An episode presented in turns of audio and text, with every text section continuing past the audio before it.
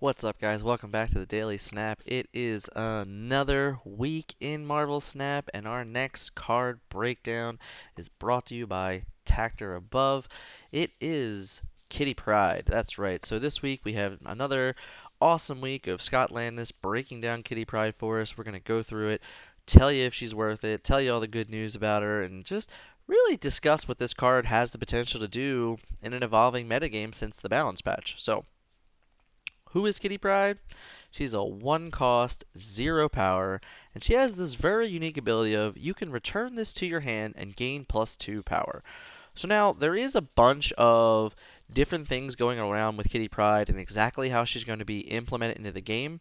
We do believe similar to like a Vision or a Nightcrawler where you have the ability to just like kind of move her wherever you want in a particular set of turns is what you're going to be able to do. The big deal with her is um, obviously the undo all button is going to also affect this Kitty Pryde options because there's might be a certain way you want to play out cards. As an example, I want to play Angela let's just say on turn three, I want to play Angela, then I want to play Kitty Pryde, and then I'm going to return it to my hand so I can get the Angela proc. You couldn't play Kitty Pryde first, then play Angela, then return. You wouldn't get that bonus. So there is some ordering involved. But the problem that you have to understand also is that if I play Kitty Pryde and then I play uh, Angela and then I return it to my hand, there, that's a specific way that you're going to see that being done in the game, and the game is going to register it uh, depending on exactly how that is. So that's all really important to understand when we see this card. We won't you might not fully get it until we actually see some gameplay with it, but it is going to be an interesting way to affect your particular way that you're playing cards in a given turn. So just be mindful of that um, if you're going to be one of those players that picks up this card. Uh, so we have the archetype that it fits in is bounce aggro, which is honestly a up on the rise. It's uh, something that is seeing more and more love now. I don't know if it's because of there's less leech in the format, or maybe even uh, just the nice overall gameplay of how to play with it and understand that you can choose when you want to be ahead or be behind. Um, it's really good against Aero. Also, the nerfed Aero definitely made this deck a lot better. Uh, it's pretty solid at getting around Shang-Chi's.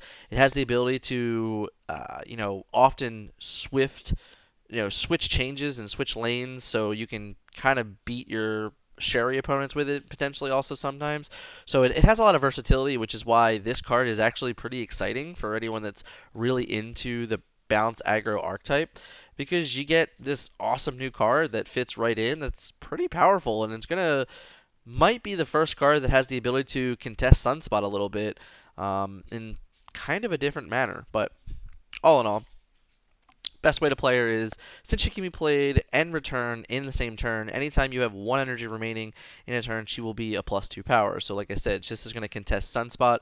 Um, Sunspot only theoretically gets one power. Sunspot has the ability to stay in only one lane. So, and Sunspot and more often needs a requirement of having armor to really feel safe and comfortable with it. Where your Kitty Pryde has the ability to get more power each turn, um, and not sit in a specific lane, which means you can. She's not vulnerable, you know, the entire game until the final turn, and by that time, you know, you have the ability to make her like a six power or an eight power or things like that. So definitely a, a nice contestant to what could be one of the best cards in the game for an overall win percent rate. Uh, so 6 out of 10 is a potential score. I do believe this is maybe a little bit of a restraint on our end, uh, as we're not 100% positive that this is going to affect the overall bounce deck in general and make too big of an impact. But the real truth is, is that with the recent uptick in bounce decks and the success of bounce decks, this this card could fit right into those and be closer to like a seven or an eight, um, maybe within a week or so. So I think we're just restraining ourselves a little bit on the initial score here. Let's talk about the strengths and weaknesses of the card. So the strengths are low cost for eventually a larger card. Assume that it's an eight, you know, an eight, a six or eight power can leave bad locations or lost locations while in play. This is a really interesting one. You know, if you decide to not pick up your Kitty Pryde on a turn for whatever reason, maybe you want to have priority on a given turn, things like that, you can kind of leave it. But if that's the lane that your opponent decides to drop a 26 power Red Skull on, you're like, all right, well, I can no longer win this lane. I can pick my got pick up my Kitty Pryde, gain a couple more power, replay it again later in another lane to kind of hedge your bets in another lane, which I think is really interesting. Uh, combos with when played cards for repeatable buffs, Angela and Bishop as an example. It also combos really well with um, Beast if you can make this a zero. So if you play this on one, leave it, and then you can Beast it, you know, return train. It doesn't get the ability at that point, but for the rest of the game, on turns three, four, and five, it's all, it's free to use the ability. Now, like I said, so on one you would do it normal, most likely, but on three you might play it, technically leave it in play, and then bounce it back to your hand with whatever else you might have done on one. This way, for the rest of the game, you know, on turns four, five, four and five, you just get free power, which is uh, pretty, a pretty nice little synergy there. Uh, allows you to stave stave off having priority, so she dodges Killmonger and Shang-Chi's once in play. I agree. This is a nice little buff to her as well, for sure, where the ability that she is never really vulnerable to Killmonger is huge. Obviously, Elektra's not a huge thing. She has the ability to dodge um, even now cards like Spider Woman and cards like Valkyrie and things like that. So definitely uh, a unique ability that just isn't really in the game for anyone else. Um, weakness. This is a big one. Needs to be drawn early. So the real truth is, how good can this be card? Can this card be? You know, if I draw it on turn four or five, probably not great. Whereas like Sunspot, you can still drop on turn five and still soak up energy and things like that. So he can still end up being like a one four or a one five. If you draw this card on turn five, her you know the best chance you have is her being a one two, and at that point she's probably not great. So it's definitely a card you're gonna want in your opening hand, which also might force the reason to having to play cards like um, Chavez. So that that that's one definite weakness. Uh, investment over multiple turns. Three is the above rate, or four at, four at least is optimal, which means you're always going to have to be playing under curve to get a better Kitty Pryde in the end. Um, which is fine. You know, it's just a way to play the game a little differently. It does really work in the bounce aspect, which is why particularly this card is very good in the bounce aggro. I don't know how great the card will be outside of bounce aggro uh, because of that fact. The reason why Sunspot's good is because it just you can play it and then just go, okay, if I miss, it's whatever, it's no big deal, and it sits there. Kitty Pryde's a little bit different, where you are going to have to effectively be repeatable playing it, and you probably need cards like Angel and Bishop to get the additional effect, additional power out of it. So, eh, kind of hard.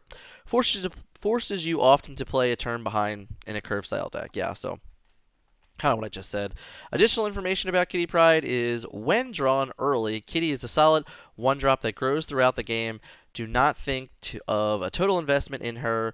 Just look at her as an outlet for an extra resource that eventually allows for an overset at one drop in the late game. Assuming she works with Angela and Bishop type cards, she will have a good place in aggressive decks.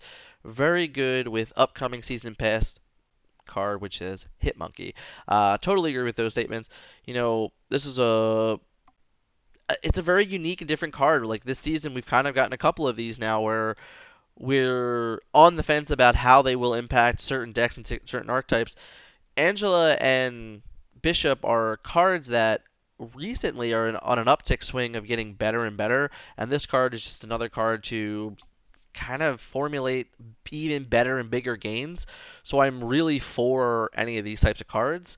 Um, Master Mold was similar to where it's like, oh, I can pick up some of these older cards that I haven't played in forever and give them a reason to see the light of day, but he still hasn't really found his way onto any meta list. Whereas I believe Bounce will definitely be showing up on the tier list in some form this week, and that's an important note that this is now a card that can make a deck that's on the rise better. So because of that, I'm really excited about Kitty Pryde in general. Let's take a look at a couple of her uh, of her deck list, right? So, Kitty Pryde 1. Uh, Kitty Bounce with Hit Monkey. So this is more for next week, but it's still like something to be excited about, which is probably something we haven't been able to be excited about in a while. But the ability to slot right into a Hit Monkey deck is sweet.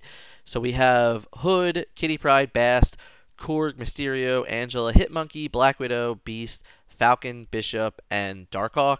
This is a great variation. I'm currently playing a version of this deck uh, with obviously without Hitmonkey and without uh, Kitty Pryde. So just looking at this list, I'm already excited to play something like this next week when Hitmonkey comes out. Even if I can obtain Kitty Pryde, currently I don't have the tokens for it, so I'm gonna have to likely skip Kitty Pryde for right now and decide if I'm gonna try and get her over something else that's coming out in May. We'll have to see if she ends up feeling worth it, you know, in a few weeks. But if I had the tokens this week, I would probably buy her because I do think she's fun, and I'm already currently playing Bounce, so it would help. But with Hitmonkey next week, even without Kitty Pryde, this deck looks pretty fun. You can slot in any number of one drops over her, which is important to note. You know, uh, Iceman is a great example. Yondu, any one of those cards that has like an effect when it comes into play, all really good, um, all really interesting. So this is a great example. It's similar to bounce list, uh, similar to bounce list now, but Kitty gives you a way of using unspent resources that Beast gains it gains you over the time, buffing angel and Bishops. Like I said, if you have the line where you can play your Kitty Pryde on one, bounce her back to your hand, awesome. On turn two, play Kitty Pryde bounce her back to your hand, play Hood as an example, or even play Bast. Bast on turn one is probably the most ideal because you automatically make Kitty Pryde a, a three, so she'll end up being like a one five by her second turn. Um, but then on turn three, you can play your Kitty Pryde leave her in play, play Beast, pick up you know, your Bast or your Hood and your Kitty Pride or your Korg and your Kitty Pride, things like that, and now make her free. So for the rest of the game, you have this ability to just constantly get plus two power until turn six, where you just put her out. And now she's massive. So that's what I think is a really cool line. Uh, the ability to also, you don't need necessarily have to play Angela on two either. You know, you can definitely play Angela later and still make her a beefy card because of all the free interactions you're getting. So that's really nice, but it is really relying on seeing that Kitty Pryde early for sure. Uh, our second list is Kitty Good Stuff. So this is Kitty Pryde, Bast, Korg, Angela, Mysterio, Beast, Zabu, Bishop, Rockslide, Darkhawk, Aero, and She-Hulk. Uh, pretty much just a generic. Uh, well, not really generic. This is definitely a different look at like a Darkhawk aspect. Um, uh, the She-Hulk is just used for unspent mana, which is great, and then way to play something else. I think that that also could just be uh, Sera in any of these spots. I think Sera over Aero or She-Hulk probably works out just fine, just like a modified Sera version. Um, even in this particular list, you could get away with playing Killmonger early. Uh, so you on your, like your final turn, you can just Killmonger before you play your Kitty, etc. Um, and you would probably end up with a pretty stellar deck list as well. But it just shows you the versatility of the potential for Kitty Pryde, whereas in most lists you would never really see Kitty here. You would definitely see like a Sunspot or something like that over it. So this is what it's offering. It's offering this different place among certain decks that if you have Kitty and you have the ability to spend resources um, in a fair manner, she can really do some work for you, and she can in theory be better than Sunspot uh, for certain deck lists. So that's the real cool uptick about her all in all, is she worth it? Is she worth your collector's tokens?